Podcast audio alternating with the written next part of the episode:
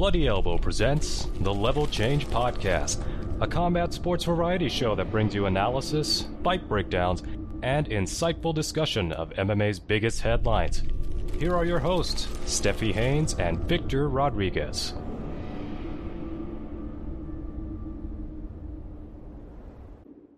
Welcome back, and thank you for listening to episode 230 of the Level Change Podcast. I'm Stephie Haynes, and I'm joined as always by my amazing co host, Victor Rodriguez. And today we're going to talk about stuff.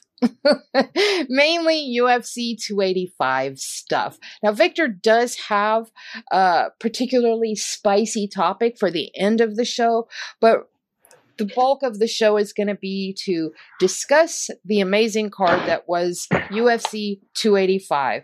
But first, Vic, how's it going? Did did you have a good fight weekend? Because I saw you up way past your bedtime. I yeah, so I had a uh, one of the rarest things, uh, the opportunity to watch an event live, at least the main card. So that was actually pretty fun. Uh, went to the Philadelphia Flower Show. It was really amazing. Uh, I'd been wanting to go for years. I hadn't, you know, really made the time for it, but that was super cool and great fun for uh, being there with Bug. And then on top of that, at the suggestion of one Stephanie Gertrude Haynes, uh, I started watching The Last of Us, and uh, I'm halfway through season one. Really good, man. Really good. I've uh, I've I've been very pleasantly surprised with how they've handled things and adapting uh, things from the game to to the actual show. So, uh, all in all, not a bad weekend. It's been pretty decent. Okay, I've got a couple of things. One, I'm going to add a little something special to the rest of your weekend that has extended into Monday, and that is that you came in first again. You are leading the standings by more than one. You turned in a perfect card. Perfect. You got every wow. single pick. And that's unusual because we picked seven fights and you got all seven of them right. This is why I need to start gambling. The problem is, I start gambling, I'm not going to win. That's when my picks are going to turn to dust. now, the other thing I have to ask you since you've started watching Last of Us, and how many episodes in are you? Three or four? I think five. Five. So you've seen the the the, the uh, okay, yes. H- how many times have you cried? You know, so far, so far, none. But I've had just a few of like, you know, those deep exhale moments of like, oh man, you know, because here's the problem, right? You I have an ice block in your chest. I understand that the game, right? It's a guy and a teenager. Okay, that's the game that is it. If anyone else tags along, prepare to have your heart broken. Mm-hmm. And I mean, kind of a spoiler for the show, but that kind of ends up being the dynamic on the show. Like it's, you know, you, you get your hopes up, you get a little attached. It's like, mm. but you know, it, it, what I do respect and love mo- most about it is that they really get you invested in understanding the motivations and the lives of some of these characters. So when someone bites it, it's like damn, you know, you really do feel that because there was something really um, truly lovely about some of these people mm-hmm. here, and that's mm-hmm. that's the greatest loss. I think that's the real great pain that that show creates, and it's the fact that man, look at look at in a world of ruin. Mm-hmm. Look at what could be possible. Look at what kind of people can still flourish, and still, you know, it, it's it's uh, it, yeah. There there is something I don't know. I don't know what to call that. I'm sure the Germans have a word for it, but it's uh, I, I just I find it endlessly intriguing. I find it like I'm in an abusive relationship with HBO because well, I mean, it's not like watching The Walking Dead because The Walking Dead, a show that I never watched, by the way. Uh, I, I, started watching one of the early episodes in season one, and I just sort of lost interest. But every weekend, it was the same thing. It was everyone on Twitter screaming about how much they hated the show and how they were going to watch the week after. Oh no, I don't get that different. here. This is different. That one yeah. they didn't have the character development in such a short span. I mean, they fully fleshed out characters in one single episode where you're introduced to a character, uh, given some backstory, watch their interactions in current times, and then kill them off all in one episode. And it's the most fully fleshed out character where that people are talking Emmy award for one time for one episode characters. Mm-hmm. You know, I mean, the very second episode, a major character dies. I was like, come on, really? Are you kidding me? Every week it rips my heart out. I think I just sort of subconsciously hit on that thing about that it's these two people more than anything else, and I I kind of just never, never, really got out of that groove. So a lot of this stuff doesn't really surprise me, but the manner in which it happens, it's like, oh yeah. man, this is. I, I, just got through one that was just such a gut punch. Oh I yes, just, I know uh, the one. Yeah, I know the one that you watched. Oh, but God. um, yeah, the, especially for you. Yes. yes. But yes. um, I, I tell you what, it's it's a it's a lesson in in emotional um, management definitely because i'm sitting there and i'm like i'm not gonna cry i'm not gonna cry this is mm-hmm. gonna be mm-hmm. the episode i don't cry god damn it i'm crying it's like it's like the HBO Ghost of Sorrow sneaks up behind you with a baseball bat and whacks you in the knee. Ah, gotcha, oh bitch. You're like, no. Just, and now you're sobbing, like, oh, god damn it. Oh, it's know, not like, even a baseball bat to the knee. It's like a main line of emotional stress. It's just awful. But I love the show. Um, I hope they get all the Emmys. I really do because I'm man, just glad. They're turning I'm just, great performance. I'm just glad it's not another. You know, they're just relying on the zombies for fear. Exactly. Like you barely. There's episodes you'll barely see mm-hmm. any of the undead, and that is perfect. Yep, that is perfect because the tone that it's trying to set. Again, if you played the game, might be a bit of a surprise, but it makes sense. And I like that no one is indestructible or unkillable or you know, no, it's it's dope. It's great. Yeah, and that's the thing too that for me is probably really awesome is that I've never played the game. I know nothing about it and I intentionally kept it that way. I've been tempted to go and play since I've been watching, but I'm not gonna. But anyways, we must move on. Good, good convo on that. I'm so glad you started watching. now I have somebody else that I could commiserate with.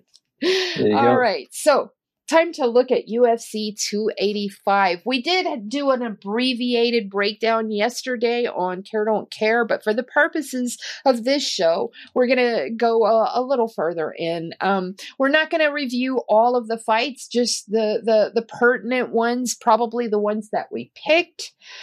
But there, there, there was a, a couple extras in there that bear mentioning. So I'm going to start at the top with Jon Jones and Gane, and the speed with which Jon Jones dispatched Gane was amazing.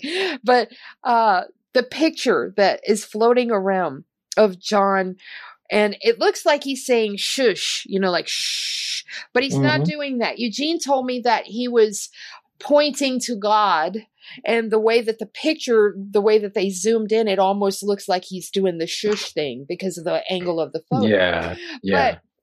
But behind him is Ciryl Gane still on the canvas and he's looking at him and his mouth is hanging open and he has this expression on his face that says to me but i called time out. And i just wow i was not expecting johnny to look that good I really wasn't because, mm. you know, he didn't look good in his last couple of fights. He's had this long layoff. He's had all the problems. And then, you know, they, they show the guys that he's training with. And you know what? I, am guilty of what a lot of other people were doing and going, wow, you know, Mo Green and Walt Harris, come on, Jorgen De Castro, come on. It's got he's got to have some better bodies in there than that. You know what? They they prepped him pretty goddamn good, at least for Ciryl Gane. Anyways, I realize heavyweight is very shallow. and that is why Dan Henderson and Randy Couture were able to move up and thrive because of how shallow it is. But at the same time, I mean, you, you got to give him his flowers for what he did in the cage Saturday night. I do not have a single nice thing to say about him outside of that. But what he does inside the cage is pretty remarkable. Yeah, he had a couple of bad fights the, the last two, but maybe we're seeing something in that he's not having to uh, make brutal cuts anymore. So maybe we're seeing a a, a more rejuvenated and uh, and fully fully physically functional, you know, in full fight shape. I don't know. I just I feel like we haven't seen Johnny look that good in a long time.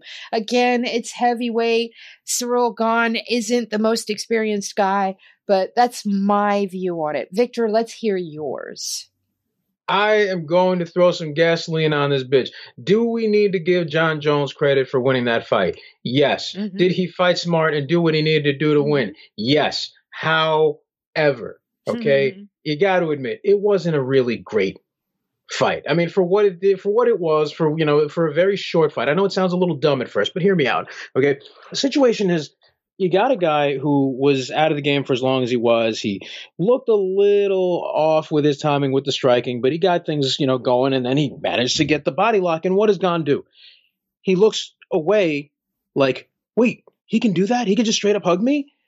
Then he gets dragged down to the ground with a pretty ugly looking takedown. And then he gets caught in a choke. He barely defends it then Johnny sits up and readjusts and slaps it another way. Then he really doesn't defend it. Look, this isn't a matter of me shitting on Jones so much as it is a matter of me shitting on how poorly prepared Ciryl Gane. Mm-hmm. It is unacceptable mm-hmm. for a man who's been in this game for as long as he has, for someone who has had the trajectory that he's had. Are we not training grappling in that gym? Are we not understand? He just sat there. Oh, what do I do with my hands? Oh, this is the French brain in action. This is what it does. Francis, Cameroonian. This would have never happened to fucking Francis. Not once would Francis have ever done. He would have thought, well, shit, I got to readjust. I said it before. What did what did Francis do when he lost to Stipe? He managed. He reinvigorated himself. He surrounded himself with wrestlers, and guess what? He's never going to get caught that same way again. You are not going to catch that man with his pants down the same way twice. Ciryl? nah, man, nah, this this ain't it, bro. This ain't it. This is not you. This the damage that he has done, the fall, the tumble that his stock has taken. Mm-hmm. It's one, and, and here's the problem too. People are going to be like, well, it was Jon Jones who's a masterful wrestler. Bitch, I don't. It didn't have to be him. It could have been Cody McKenzie catching him with the McKenzietine.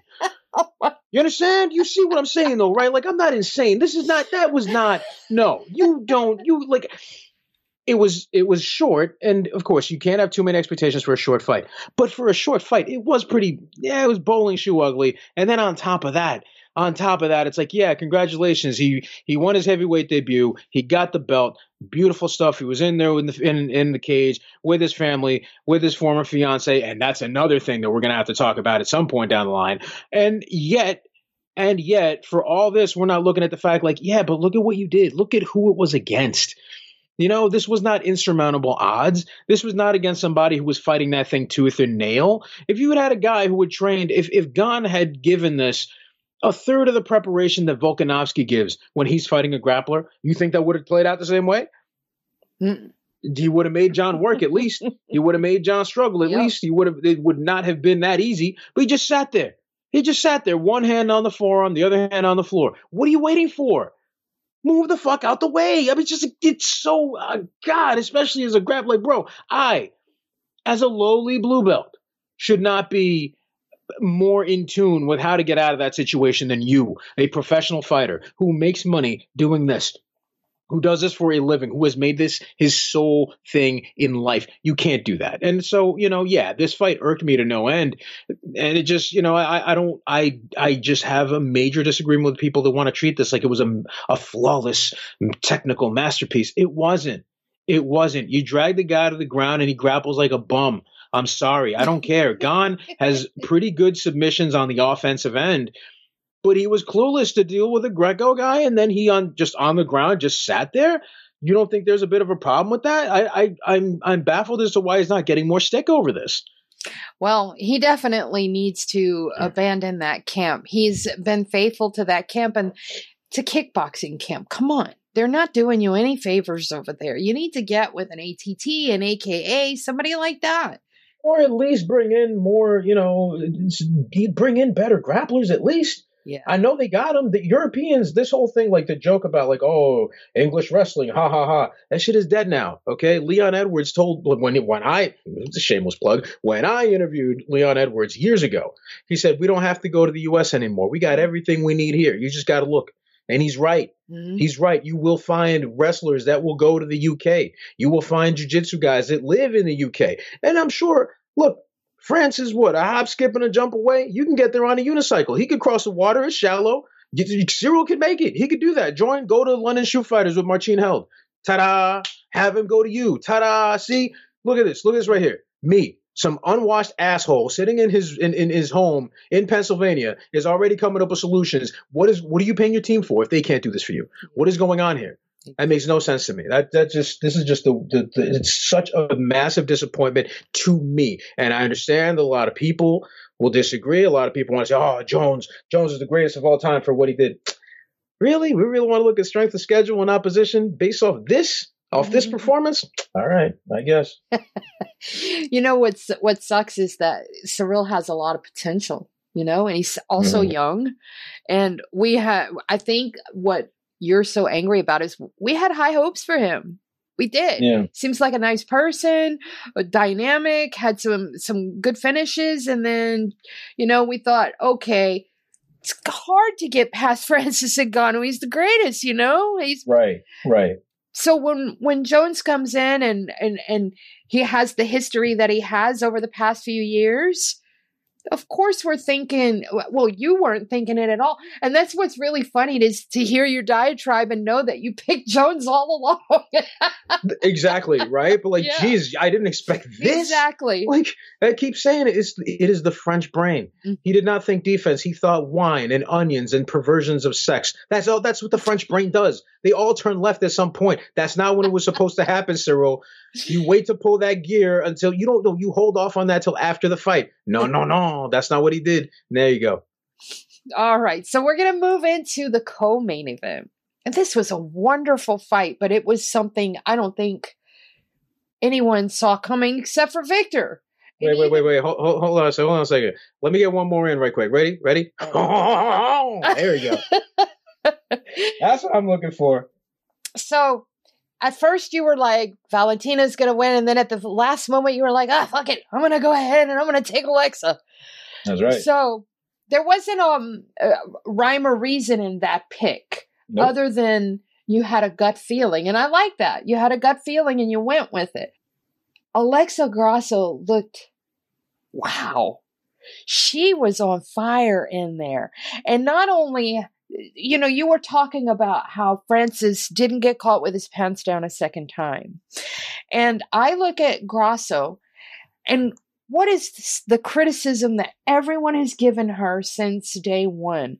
She doesn't have a grappling game. But you know what she's been doing? She's been working her ass off on her grappling game. And first, she gets a very similar submission to what she got on Valentina on JoJo Calderwood, or uh, excuse me, JoJo Wood. And here she's replicated almost the same thing again in more dynamic fashion.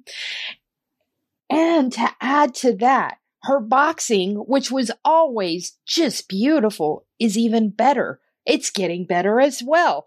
It's crisper. It's harder too. She is hitting with impact now. It's like she's grown into her body. And also, her body has changed a little bit too. She's yeah. leaned out through the center quite a bit. It looks like she's just been drilling lots and lots of cardio. I never saw her breathe deep. I never saw her breathing out of her mouth. She never got winded, excited, anything. Valentina was winded by the third round. She was getting tattooed. Those punches weren't in any danger at first of putting her down, but they were, they opened up a cut and they were making her want to get the fuck away from them because they were stinging the shit out of her. Yeah. And I feel like after the third round, when she finally got her groove going back again, I feel like it was a, a constant state of panic for her, though, because she'd already hit panic mode, which was probably why she was already gassed by three. I want to hear your hmm. take on just what I've said so far. So here's my thing, right? Seeing Alexa since the Invicta days, mm-hmm my thing with her was always not so much grappling, but wrestling specifically. Her defensive wrestling had always been a thing. And we saw her get taken down quite a bit yes. in this fight, too. Yes. Her grappling, in terms of submission grappling, mm. has always been really, really good. The problem is that creating certain opportunities, especially from guard, gets a lot tougher, especially when, it, when you're looking at the MMA metagame um, yeah, some people struggle, you know, every couple of years, and I've complained about this too. Every couple of years, some jiu-jitsu guy comes out, close guard is dead, and you're like, all right, buddy, whatever. You know, like it's it's just a thing. But in a way, it's it's there is some foundation to that declaration, and that is the fact that it's not optimal for people to stay in that spot because guys that have been really good at fighting from the guard, mm-hmm. starting way back from the Tito days, really learned how to figure that out and and maximize it to a degree where it's much more appealing to the judges and you do more damage longer term. It's a lot harder for the guy on the bottom to get away with a lot of the stuff because of the way that fighters have been taught and trained to deal with the guard. So you know, when it comes to that, fine. But her submission game offensively, pretty freaking great, man. Mm-hmm. And she showed it. Her boxing being crisper than ever, absolutely 100% agree. Her conditioning looks much better. And Valentina, what did I say before? Everybody gets figured out. Yeah. Hours and hours and hours, especially when you're someone who spends so much time in the cage, so mm-hmm. many five rounders. Everyone's going to pick up on your tendencies. What does she start doing when she's tired? What does she start doing when she starts getting tagged up? What do her reactive takedowns look like? And where does she tend to turn to, to turn to finish it? What does she do once she's in top position? All these things are there and they're figured out. They're laid out for a reason. If I may, just for a moment, I just want to jump in for one quick second. She was more figured out on the ground than yeah. she was up top because we've never really seen anybody tattoo her like Alexa did. Not even no. Amanda did that. No. Everybody always like when she had when she lost the round to Jennifer Maia, it was on the ground. And Taila Santos was wrecking her on the ground. Yes. But Alexa did something that we haven't seen anybody else do. And that was really take it to her on the feet, to her face. I mean, she was just nailing her. Almost everything was landing. Well, that's the thing. I, I posted a picture mm-hmm. of Alexa nailing Valentina I with the left it. hand. Yeah, I think like it was. Yeah. Yeah, and I'm like, I don't know how many people expected that to happen. When she started getting the better of her in those exchanges and making her look like a punch out character, mm-hmm. mm, I was like, yeah, I, I, don't think I've seen anybody crack her like this, not ever. But her own her own striking game is really good. So we've never seen anybody hang with her striking wise like that. Yeah, I yeah, I, I totally 100% agree. And I'm, I would love to hear more. I'd love to hear Alexa discuss what her training camp looked like and what they, um, what they were focusing on in terms of like, you know, what, what they were targeting, uh, what they saw, what they noticed and what they decided to capitalize on. Because it's like, it, it was it wasn't flawless. She took some hits too, but yes, I mean, come yes, on, look at who she fought. Good God, you didn't yeah. expect her to win. A lot of people didn't, and man, that's this is another beautiful. Uh, I don't want to say it's a Cinderella story necessarily, but it's like, damn, a very unlikely underdog coming up, and what a deserving champion, right? That's that's brilliant. Yep. All right, so we're going to get to Shavkat Rakhmonov defeating Geoff Neal. That was a great fight. Geoff yes. Neal did not lose anything in that fight no. because he put up a sterling performance and that shot that wobbled Shavkat in, in, mm-hmm. in that final mm-hmm. round. Okay, that was a one hitter quitter that would have starched anyone else. That's the shot that all of his knockouts come from. So for Shavkat to take that, and this is the most impressive thing, and I've said it a couple of times since Saturday night, but the most impressive thing to me by far with Shavkat is he took a one hitter quitter. He did not touch the floor. He got wobbled.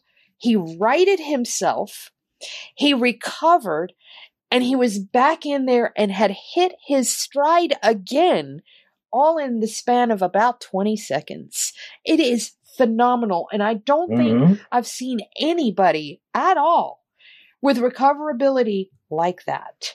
I mean, I would have to go all the way back to Fedor and Randleman when Fedor got dumped directly on his neck and almost immediately just bounces. I mean, I think only the span of about two seconds of hey, I think I might have got dumped on my head, but boom, I'm all right.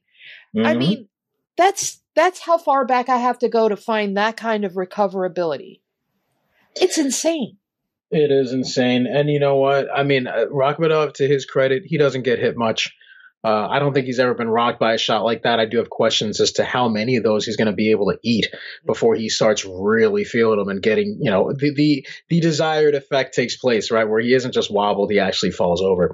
Uh, but now, at least, hey, listen, he took on one of the hardest, if not the hardest, well, guys in that division. That mm-hmm. you know, mm-hmm. one of the, the, the heaviest strikers, and he ate those. Yep. Um, you should be afraid if you're in that division. I mean, how do you stop a guy like that? It's I mean, tough, man. To get that submission, he choked out a dude that is just a bull in there. You know? I mean, to tell you that the wow what a what a performance. And yes i mm. know there were some moments in there where that you know he could have avoided this or done that but i mean the guy is still on the i mean my goodness he's so young and he's just so full of raw talent. It's yeah. man i just love and i loved that he gave joe rogan the hat Mm-hmm. Uh, I, I can't remember the, the exact name of it, but I, I know it's it's a traditional uh, headpiece, and I mean, and that it was probably something deep for him to do that.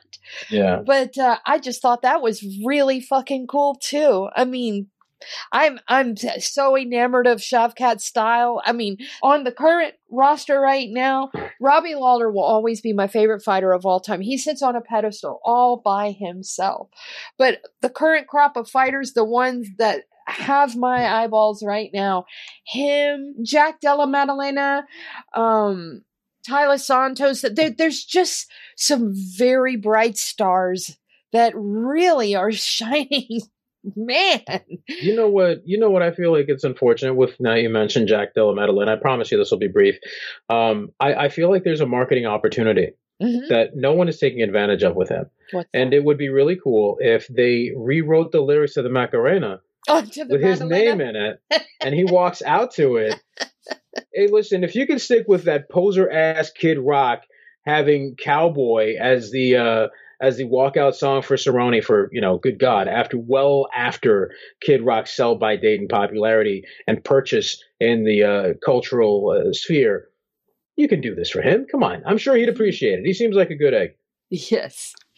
All right. Real quick Mateusz Gamrot, Jalen Turner. Mm. You know I tell the truth. I thought Jalen Turner won, and it's not just because I picked him, because you know I will say if if I pick someone and I don't think they won, even if they won, I will say it. But I do feel that Jalen Turner did more than than Mateusz Gamrot in there. Hmm.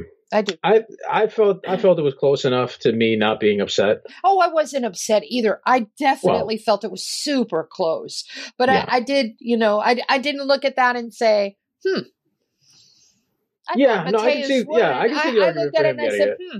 I just more than anything, I just so felt so bad for Jay. Like, dude, uh, you know, when they announced the matchup, I'm like, mm, yeah, I don't know, man. It's going to be hard to look good against uh, Gamrot, and the judges are, you know, again, Gamrot's one of those guys, like what Conor Reber says, right? One of the great bullshitters of the game. He just mm-hmm. he fights in a style and in, in a way that the judges love, and they will reward certain things. Yep and that's just a reality of things. It's not even like you know, it's he's not cheating or anything. He's not doing anything no, uh, undue yeah. or immoral. Some guys just fight the way they fight, and that was just that. And Turner, man, that that dude's got a really bright future ahead yeah. of him. This is another one of those fights where it's like we're probably going to see those two again down the line. And they're going to be in far better positions than they are now. And it's going to be wild. You're going to be like, yo, those two guys fought ages ago. You remember that shit? And people are gonna be like, "Oh yeah, that's right." It's gonna be one of those, man. This was such a, um, it was a bit of a lot. You know, I, I don't like seeing either one of these guys lose when yep. when it's a fight like this. You know how I am. Yep, I and I like them both. Uh, Jalen Turner very graceful in defeat.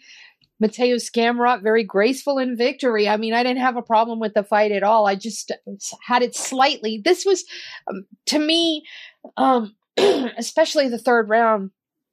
It just I don't know. It just seemed like sort of a battle of inches there a little bit. And, um, you know, Mateusz got the inches there. I, I thought it was Jalen, but it just ever so slightly, you know, it, just, uh, it, it, really was just ever so slightly. But, anyways. No, I, I just think it's great that, you know, you, you're talking about how he's got the inches there. I'd like to hear more.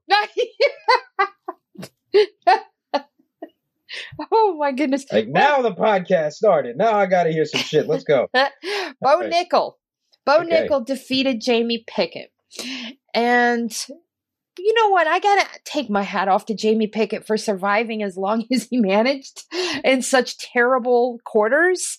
Um, there was also what looked to be a groin shot in there. And a lot of people online were pointing that out. And I also saw a few people say that it's not the first time. Now, I am going to have to ask you that because I've not seen him do that before. Have you? I don't remember seeing that before. Me either. Uh, I'd have to. I'd have to go back. I mean, yeah. I look. I'm, i could always be wrong. I suppose. And maybe they but, were referring to his wrestling days. I don't know. yeah, was... that, I was going to wonder. Yeah, I was wondering if that's that was maybe what they might have been alluding to because I don't. Again, I mean, I. I mean, I saw his contender series fights, both of them, previewed both of them. Um, I don't remember that shit. Yeah. So I was. I was curious about that. Did you think? He landed an illegal knee. He says it was on the thigh. I looked, and from the one angle that is floating around, it's it's a straight on angle, and so you can't really see exactly yeah. where it lands. So I can't tell. Yeah, me neither. I wasn't able to tell at all. And I and I looked. I'm like, I'm just know, gonna man. assume that it didn't it didn't land there because I can't see it myself. Well, my my question is, do you believe Jamie Pickett when he says that he had no idea who the guy was and he just signed for the fight anyway? Yeah. Wow. Yeah. Yeah. Me too. A Me lot too. of people in MMA don't follow wrestling very closely. Um, a lot of these guys, uh, you know, that they, they're leading their lives and they're not paying attention to this stuff. I know one thing that always shocks me is how how many fighters don't actually watch fights. Like they'll watch tape, but they don't actually watch fights for entertainment. Now, obviously, a lot of them do, but it just shocks me when I come across one that I don't watch the fights. And yeah, some some guys several. some guys don't even train until they have to uh, fight, and then they uh, end up in a heavyweight title fight, and you know they end up oh, and shit just goes. I don't know, man. It's just weird. Oh my goodness. Oh. So we're gonna move on now, we didn't pick this fight, but I, I feel like we must address it just ever so briefly. Cody Garbrandt, Trevin Jones. Cody Garbrandt, Trevin Jones was a terrible fight. It was awful to watch. Cody Garbrandt just barely eking out that decision. I know it was unanimous, but I feel like Trevin Jones made, made him work so hard for that fight, much harder than he should have ever had to work for that fight. Do you know Cody Garbrandt is only 31 years old?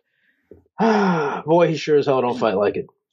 31 years old. His, 31. His his career was like 22 seconds long, I think. well, you know, here's the thing. He had, and once again, once again, big shout out to my guy, Ocelot MMA. Look him up. He's doing amazing threads. He's doing amazing work. And, and he, uh, prior to these uh, larger events, not even the large events, just prior to an event, He's really good at setting up these threads to let you know who these cats are and why they're a big deal. And the Cody, you know, I just I I got sad looking at that thread last week, man. It's like, damn, look at look at how good Cody was coming up and uh, how somehow I guess myself and other people, we all sort of wrote him off like, yeah, he's doing great, but what's going to happen when he fights a guy like this or a guy like that? You know, can he maintain that momentum? Is he really going to be able to do it? Is he is he capable of Man, dude reached the mountaintop, man. But something weird happens. These guys, they they they just, you know, they either uh, they either flame out for whatever reason or again, they get maybe they get figured out. Maybe they just don't learn from certain tendencies and habits. Now, I noticed something really interesting. I saw Dewey Cooper in his corner. I didn't realize that Garbrandt is really? he is, uh, is, he no longer an alpha male guy because that's kind of an important thing. Yeah, it is. I was yeah. wondering about that too. I yeah. figured that he had just um he had just you know how Aljamain he's been training in Vegas but he still goes back to New York. I just figured it was something along those lines. I didn't I didn't snap that. I didn't see and did you see any alpha male in his corner? I don't believe I, I did. didn't no. either. I'm just now you literally jogged my memory just now. I saw Dewey, but I don't think I saw any alpha male. Wow. I'm going to mm. have to do some investigating on that. But in any event, Cody Garbrandt just, boy, you have to really match him carefully these days. And then he came out and he he said that he had suffered a neck injury the morning. Oh of. gosh, of yeah. course, right? Turn in a bad performance injury, sick, something. Wow. Turn, turn in a good performance, injury, sick, something. It's always something, whether it's good or bad, to either make make the victory seem more gigantic or to make the loss seem more justified. It's so crazy the way these fighters are. Like we're not uh, gonna I, remember that they've said the same thing fifteen other times. Yeah, and, and that really that really bothered me because like, oh look, I don't I don't have any reason to doubt him or the legitimacy either, of any sort of problems. I know you don't either, but I mean, it's like, well, what does it say? This dude had this thing he's talking about. He's he can't feel his arm. He's feeling mm-hmm. stingers off takedowns. Like, you shouldn't be fighting, my guy. Like, what's going on? You you like this is the only way some of these cats are able to pay their bills and live a certain way and do certain things. So shit, he, you know, he's not going to say no to another payday, especially not an opponent that he thought he could handle, and he ended up doing so. I mean, that, that just it, it's another another example of the tragedies of the game. Indeed. All right, so we're gonna blast through most of this so we can get to our last topic. Um, Dricus Du Plessis Ooh, that fight was not pretty either. Okay, Dricus Du Plessis and Derek Brunson, and for the second fight in a row, Derek Brunson's corner had to throw in the towel. Derek Brunson, it's time to wrap it up. Didn't he? Didn't he say this was going to be his last fight? I hope so. Good God. I hope so. I hope so for his own well being. I, I, don't need to see keep seeing this shit. I, he's he's not. You know, I I don't I don't want to see these guys have to have their meals out of a straw mm-hmm. in a decade. Okay, I just don't. And gosh, I mean, you know, it's one thing for like I don't know Bobby Knuckles to knock him out when he did. This is he's a different man now. Yeah. You know, he's not this this thing no, there's only so many of those you can he's already cashing right. his chips off this. Exactly. I'm just glad they stopped that shit cuz it didn't look like the ref was going to do it. And in case you guys doubt us on what happens later on down the road when you take a lot of punishment like this. Go read a story out by about Spencer Fisher. Mm. Just go look for any story about Spencer Fisher. That's all you got to do. Look for the story because exactly. there's there's one main one, and yeah. that's that's the one. It's a big one, but definitely go check that out. And and then get back to me about how you doubt the the long term effects and damage of fight a fighting career. Then which just which is a shame. Like how how do people still believe that in this day and age? That's like people that believe in like the death touch. Exactly. Like how do you not understand after all this time, all this research, not just in combat sports but elsewhere? Anything that involves brain trauma. Like, and you're still out here. Oh, I don't know about that because you heard some quack on Facebook or exactly. some other some some other asshole on YouTube told you that's not real. That you could just you know drink a certain type of alkaline water and it'll go away. All right, cool shit. All right. Amanda Ribas looked amazing against Viviane Araujo. Um, what a performance. I love that girl so much. I love hearing her talk too. She's so cute. Yeah, she's she's got she's got like uh She's so vivacious. I I, I don't know, man. She's got like um it's kind of like a really strong kid sister energy. Yeah. You know you what know? she reminds me of? If I were to compare her to an inanimate object, it would be a, a freshly popped bottle of champagne. That's a She's good example. Very effervescent. Yes, yeah. Great oh. attitude. And Viviana took that fight, you know, mm-hmm. she she gave it what she could, man. I mean, it was a rough one. It really was. I mean, look at look at um Amanda's face after. My goodness. Mm-hmm. All right. So then we get to uh, Marc Andre Barriault defeating oh. Julian Marquez in round two. Jesus Christ. Good Lord. That's one of those good Lord. You know, you yeah. have the T on the end. Yeah. See, when when the UFC signed Barriault off of TKO, this is the guy that they were hoping to get. Yeah, because you know we've saying? seen That's... grindy, gritty Barriault up to now. Yeah, well, he he didn't just look grindy and gritty. He, this this is this is a man who creates a lot of problems. Mm-hmm. And you've got Bo Nickal coming up off the very bottom at middleweight, but you still have a sturdy guy like this that can still deliver some ass kickings in the middle. Like this is one of the few stable elements of a very a, division that's always fluctuating and not in the best way. So and, we, yeah. Oh, go ahead. No, no, I was done. Okay, so we get to Ian Machado Garry defeating Song Kenan. That was a good fight. He had a moment at the end of the round of the first round where Song Kenan stunned him, put him down briefly. Uh, he recovers, manages to get the finish in the third. Um, from the time that he recovered from from that that knockdown in the first, from the second round on, even in the even before the knockdown, he was definitely owning that fight. And it looked like Song Kenan was sort of biding his time. He got he got his he got his licks in, but it was like he got. I don't know if he burned himself out or what, but coming into that second round, Ian Garry was a whole different person. I mean, he went in there, it looked like he was trying to punish him from the jump. And he mopped the floor with him for those last two rounds. He mopped the floor with him for about half of the first round and all of the second and third round. All of it. I like those combinations to the head and body mm-hmm. he was mm-hmm. throwing. He looked he, more complete than he's ever looked. And he's only getting better. yeah. That's and the thing. He's, he almost yeah. had to fight twice too.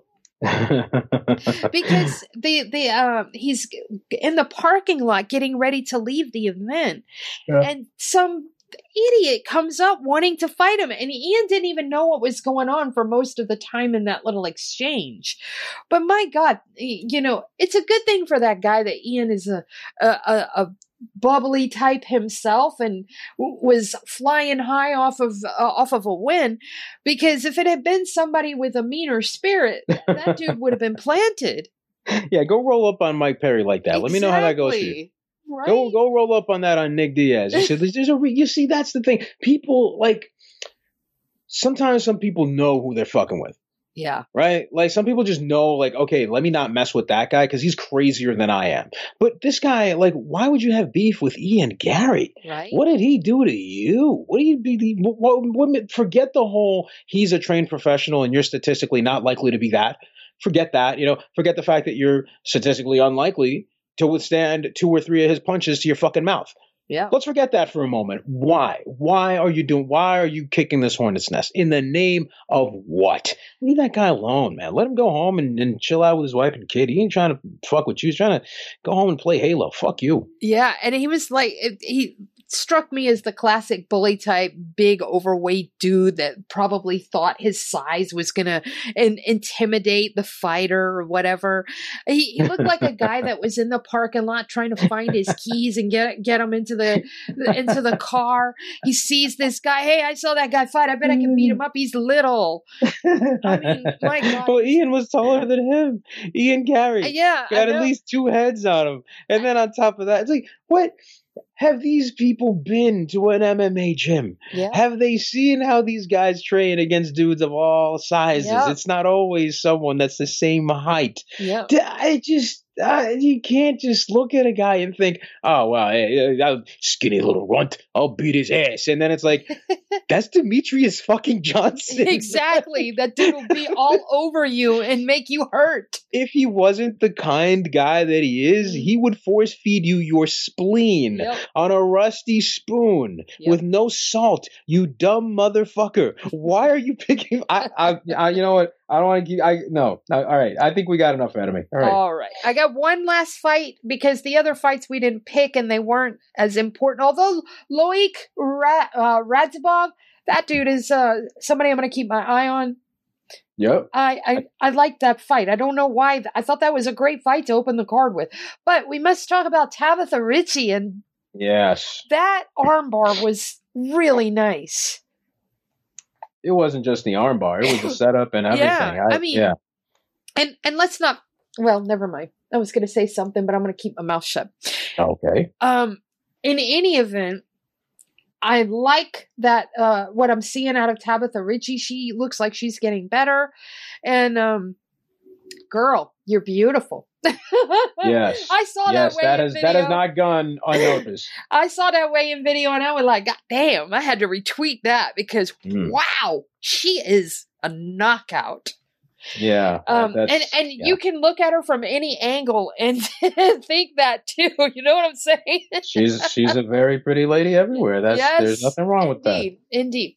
So that is going to wrap up our in detail UFC 285 review. We have spent almost an hour on it. So now to bookend it, we are going to give you a, a news story, and it's a serious one. Victor's going to bring it in.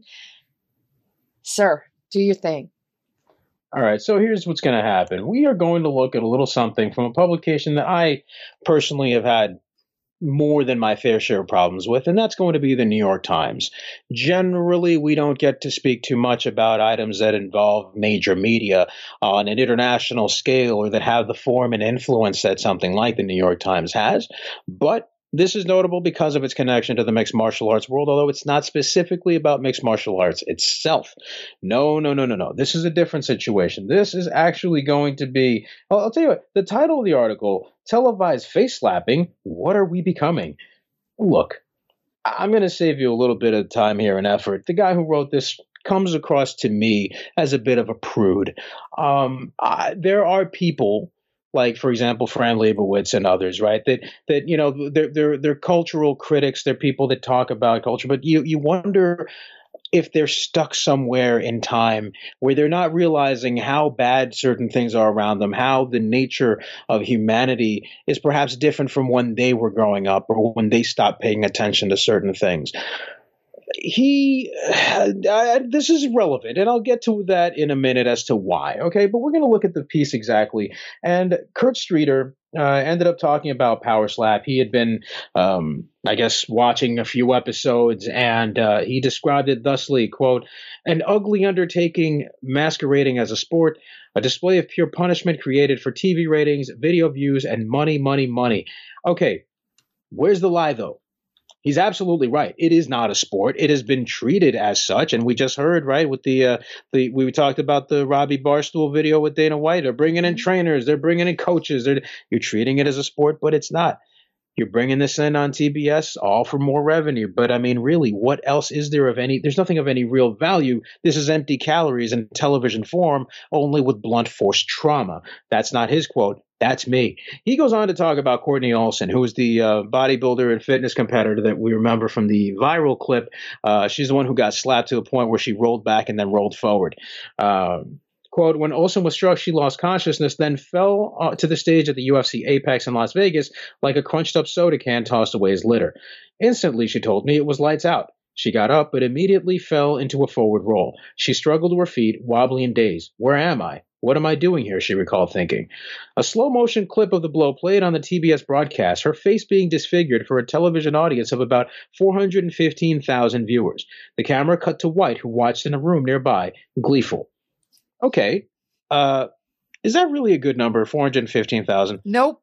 For this, especially, I mean, I get it's TBS, but, But it's wait. also TBS. That's not that's not a tertiary uh, channel. I mean, But they had a gigantic lead in that they couldn't even capitalize on. That's the worst part That's what it. I'm getting at. You're talking about a channel that's still kind of big and it still has the connection to Time Warner. It still has the uh, lead in and it still has the uh, uh, advertising on AEW.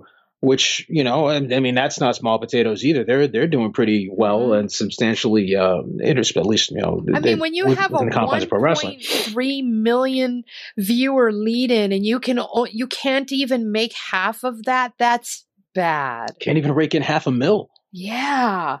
I mean, you couldn't you couldn't even rake in half of their numbers off a direct lead in. Literally 1 minute to the next with heavy advertising on with the network. heavy advertising. Okay, so it goes even further. They he he gets into the whole Dana White thing here, and you'll remember this is the uh, infamous interview that was done prior to launch. White wants slap fighting to be the next big thing. Morons, he calls his critics, pointing out that plenty were similarly dismissive of the UFC and its predecessors in the past. He says that slap fighting, as he presents it, with safety checks and doctors on hands on hand, is safer than boxing quote, in slap, they take three to five slaps per event. Fighters in boxing take 300 to 400 punches per fight, he said, adding that if you don't like it, don't watch. He left out the fact that many slap fight participants take only one blow and it knocks them out cold. But not only that, I mean, we don't yeah. see 300 400 punch fights. We just don't unless unless it's something out of the norm. That's that's an outlier. It is not the standard. And dana painted it like it was the fucking standard. And not only that but those guys are defending themselves. They yes. duck, they weave, they bob. You got to stand there and take it. Yep. When it's slap fighting. But sure. Now I'm just going to give you this last little clip here, and this is this is just. I mean, I, I, gotta I gotta hand it to him, man. He really did it on this one. Quote: White is a multimillionaire who has wielded his power to keep people defenseless. Under his leadership, he has balked at UFC fighters' pleas for better pay. He also suffered no repercussions for publicly slapping his wife in January. Of course, he's a Svengali for slap fighting, but there is no chance he would ever put himself in the dangerous, powerless position he's pushing on others. Instead, he will watch from the sideline, gleeful. Okay, so I said what I said about the guy, the writer, and I mean, look again. I don't necessarily. Uh, the, the, the tone was adequate for the for the most part.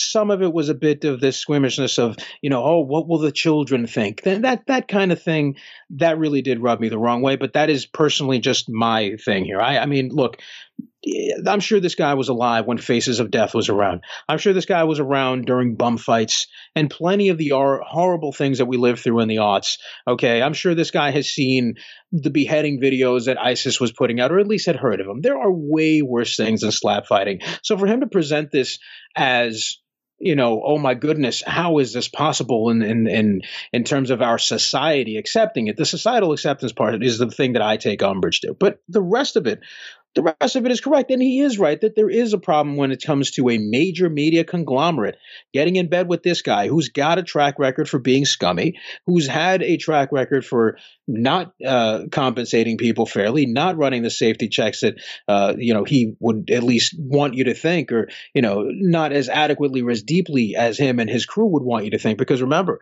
we hear all this mythology about how the UFC ran towards regulation in the early days, but I remember COVID. I remember them going to the defunct Tachi fucking Palace mm-hmm. to try to run an event until somebody, a higher up at Disney, had to shut it down. Okay, so let's not think that this is something here. The, the, name of the game is not safety, it is money. And Kurt was right. It is about keeping people defenseless. It is about the first guy taking the hit, going down, and staying there. This is we've addressed the slap fighting thing. We've talked about how there's nothing sportsmanlike about it, especially not in the manner in which it's being done here, where clubbing is very clearly allowed with palm strikes. Yep. So I guess the point is not, hey, is power slap bad? No, we've already dissected this ad nauseum.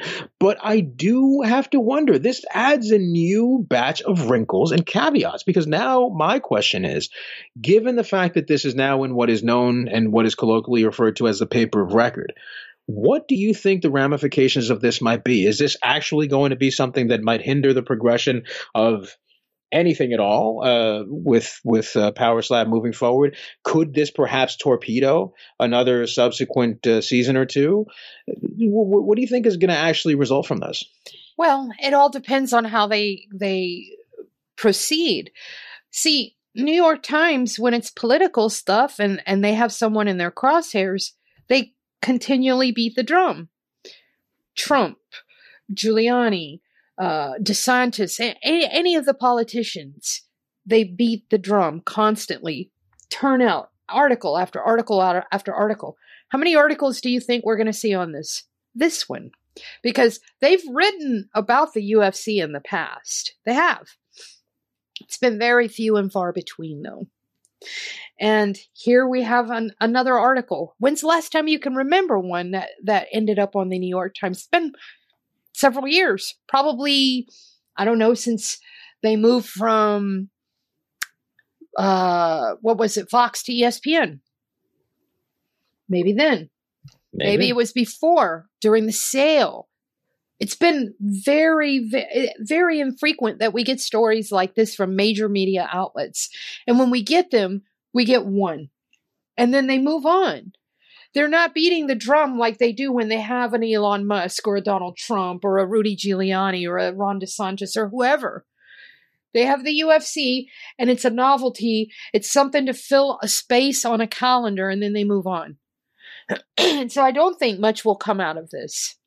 I do like the light that was put on it, but basically it's just going to give Dana more fuel to add to his stupid little fucking video. what I would like to see is for them to pursue it. For this person, Kurt Schrader, who, who wrote this, to pursue it, to to stay on it. If they're truly this indignant and this mortified with this awful non-sport, stick with it like we are. Stay on it. If you're really concerned about these people, about this girl that was struck so hard she somersaulted forward, stick with it. But I doubt that you will because nothing that I've seen to this moment has shown me that any major media outlet is willing to stick with it because it's not going to get them the numbers that they need. This was strictly a calendar filler. Eh, that's that's how I'm looking at this. Yeah, I mean that's ideally that's what it would be, but it's more than that unfortunately because you know, it's it's given it's being given so much oxygen you know, but, I'm tired of this. And we we mentioned this on Twitter too, right? We saw the the the the um the UFC's homepage. I mean, I just opened it before we started recording. Mm-hmm. First thing you see, power slap. I didn't come here for that shit. Right. And that's why I say if if the publications out here would stick with their stories and pursue them, then I might be inclined to think that some change would come down the pipe as a result of this scrutiny. But this scrutiny is fleeting. We don't see anybody stick with it. They write their story, they move on. It's a calendar filler for that publication. That's what I was trying to communicate. I think you misunderstood yes. me. Right. But the calendar filler isn't power slap. The calendar filler is that Kurt Streeter needed a story to fill a space in the New York Times Slack calendar or whatever. And mm. this was what filled it. Because do you think Kurt Streeter is going to release a new story tomorrow detailing something else uh, about Power Slap or, you know, a, a week from now? This is a one off, just like all of them are. Every time the UFC is featured in a negative light on a mainstream media outlet, we get one article and then they move on. Hmm. So I don't think anything will come of this unless they stick to it the same way they do when they have other people in their crosshairs. How many articles do we see on Elon Musk? I mean, hundreds, yeah. easily. How many yeah. articles do we see from mainstream media on UFC? Just this week, one. This month, one. This year, probably five, maybe? Only because of the stuff at the beginning of the year with Dana's wife. And very few mainstream publications even picked that up. So, your question about do I think anything's going to happen? Anything going to come of this? Nope. It's basically somebody noticed Power Slap and needed to write a story. That's how I'm looking at this. And no disrespect to Kurt because, uh, you know, maybe that's not the case, but that's how I'm looking at it because everyone that's come before you that's put out a big story on the UFC never stuck with it. So until somebody proves me wrong, I'm going to look at you the same way I look at everybody else. Mm. All right. Damn. what do you think? I mean, yeah, no, I, I shit. I ain't gonna argue with that. Shit, you you might stab me or something. No, no, no, no, no, no, no, no. I get what you mean. No, it would need. I think there would need to be much more pressure. I agree. Yeah. Um, yeah. This, this isn't going to be one article, one guy, and obviously, you know, again, the the tone and everything. I mean, it doesn't seem like he's going to make this some sort of a cause for him to continue mm-hmm. to uh, to pursue. But let's say that other people and maybe more. Sure. Um, more more dedicated reporters that have access to um, you know some of the participants and and you know really looking into the uh, manner in which this was authorized by the commission and all that. If we have something a little bit more complex than that then i can see maybe there being a bit more of a concern and then eventually political pressure because again that's the only thing that will stop these guys. Yeah. and that's only in some of the cases right? Like the aforementioned tachi palace fiasco I mean, who is actually covering the antitrust suit? The antitrust suit is a huge deal. Only us, only John Nash. You know, I mean, that's insane that major outlets are following along and updating this on their own. Instead, they rely on us to put the, the information out and then they co opt our information. That's what hmm. happens. Until mm-hmm. mainstream media really goes in and puts the hooks in and sticks with it, nothing is going to change about this sport at all. It's going to take two things it's going to take the antitrust suit to actually um, play out and play out in the favor of the fighters. And that's years away. Or it's going to take mainstream media just to be dogged and stay on it and put so much attention on it that people in higher places have to look and have to have to do something. But those two things don't happen business as usual, status quo. Mm. So, anything to add? No, there goes the positivity. Shot right in the dick. Good job. and on that fine note, we're going to wrap uh, the show. Right. How about that? so, do me a favor. Follow this guy over here on Twitter at Vic M. Rodriguez. Follow Mookie on Twitter at Mookie Alexander, myself at Crooklyn MMA, the show at Level Change Pod. Victor has an amazing Instagram. Go check it out. It's Victor Sinister Rodriguez. Mookie is the managing editor over at SB Nation's Field Gulls website, so go check him out there. Victor and I both still work for Bloody Elbow as we will continue to do so. So check us out there. Check out our Substack over there. It is, hang on, bloodyelbow.substack.com. Please check us out there. $5 a month, and you'll get lots of really, really cool content. And uh, other than that, until next time, you know the drill. Please stay safe. Just a little reminder that you could support the MMA Vivisection, the MMA Depressed Us, and the sixth round post fight show simply by going to patreon.com slash MMA Vivisection.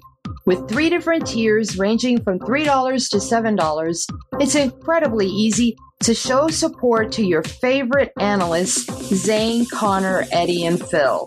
So if you have a few dollars to spare, please consider us. Thank you so much. Is editorial writing. And um, doing editorial writing, there's always question of is there a squeeze on you? What are you what are you gonna say you know, do do we have you know financial backers who are also in bed with the UFC or Bellator, or you can't say this, you can't mm-hmm. say that, and that's something that I always love about Bloody Elbow is that you know it like like for me bloody elbow is like the only remaining blog and that sounds like a diss to a lot of people especially in a journalistic sense but I mean it in the best way possible. Because I know for a fact that almost every person who makes a decision in this sport, whether it's someone from the UFC, from Bellator, from one championship, Rizin, people who work for athletic commissions, they read Bloody Elbow every day. Every fucking day. And for me, it feels kind of like the last bastion where people can. I, I don't think it's the only good source of MMA editorial writing, but it feels like, for me, the last bastion of MMA editorial writing where people can just be honest.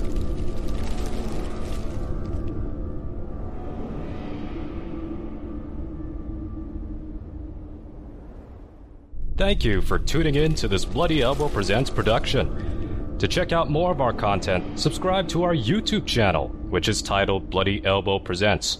We're also on SoundCloud, Apple Podcasts, iHeartRadio, Stitcher, Spotify, TuneIn, Overcast, Player FM, and Amazon Music. Just search for Bloody Elbow Presents and you'll get brand new shows throughout the week, including Care Don't Care, the Level Change Podcast, the MMA Vivisection, the Sixth Round Post Fight Show, Sixth Round Retro, the MMA Depressed Us, Crooklyn's Corner, exclusive fighter interviews, show money, guest podcasts, and the Hey Not the Face podcast. Be sure to follow us on Twitter at Bloody Elbow, Facebook at facebook.com slash Bloody Elbow blog, and as always, on bloodyelbow.com.